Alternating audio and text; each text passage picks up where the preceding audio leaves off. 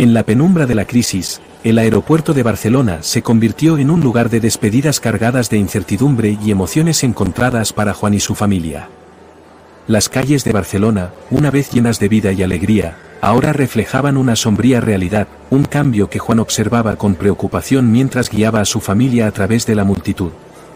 Mercedes, con una mirada inquieta, buscaba no solo direcciones en el caos del aeropuerto, sino también respuestas a un futuro oscuro y desconocido.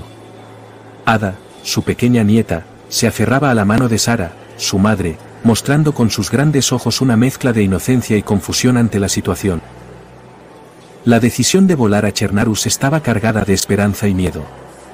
Este país distante ofrecía la posibilidad de reunirse con Sami, y la promesa de un refugio en medio de la tormenta que azotaba su hogar. Era un rayo de esperanza en la oscuridad que los impulsaba a seguir adelante. En el aeropuerto, el caos y la confusión eran palpables en cada rincón. Las pantallas parpadeaban con mensajes de emergencia, reflejando la atmósfera de incertidumbre y desorden. Juan, con su instinto protector, buscó confirmación en un mostrador de atención al cliente, asegurándose de que el vuelo hacia Chernarus, que duraría tres horas, era su única y mejor opción. Al llegar a la puerta de embarque, la familia se unió en un abrazo colectivo, un gesto que simbolizaba su unidad y determinación frente a un futuro incierto pero necesario. Subir al avión se convirtió en un símbolo de su coraje y su deseo de comenzar de nuevo, lejos de las sombras que ahora cubrían Barcelona.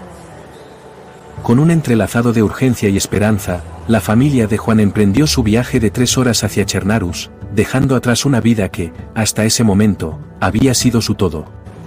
El vuelo hacia lo desconocido estaba cargado de anhelos por la seguridad, la reunión familiar y el comienzo de una nueva vida. Mientras tanto, en Europa y otras partes del mundo, crecía la preocupación por una intensa llamarada solar que amenazaba con convertirse en un efecto miaca, poniendo en riesgo las redes eléctricas y los sistemas de comunicación globales. Este fenómeno añadía una capa adicional de incertidumbre al ya turbulento panorama mundial. A su llegada al aeropuerto de Chernarus, la familia de Juan, esperaba encontrar una cara amiga y conocida, Pedro, el amigo mexicano de Sami, estaría allí para recibirlos. La presencia de Pedro ofrecería un alivio inmediato y una conexión directa con Sami, reforzando el sentido de esperanza y apoyo en este nuevo y desconocido entorno. Pedro, con su experiencia y carácter afable, estaba preparado para ayudar a la familia a adaptarse a su nueva vida en Chernarus, especialmente bajo la sombra de la amenaza solar.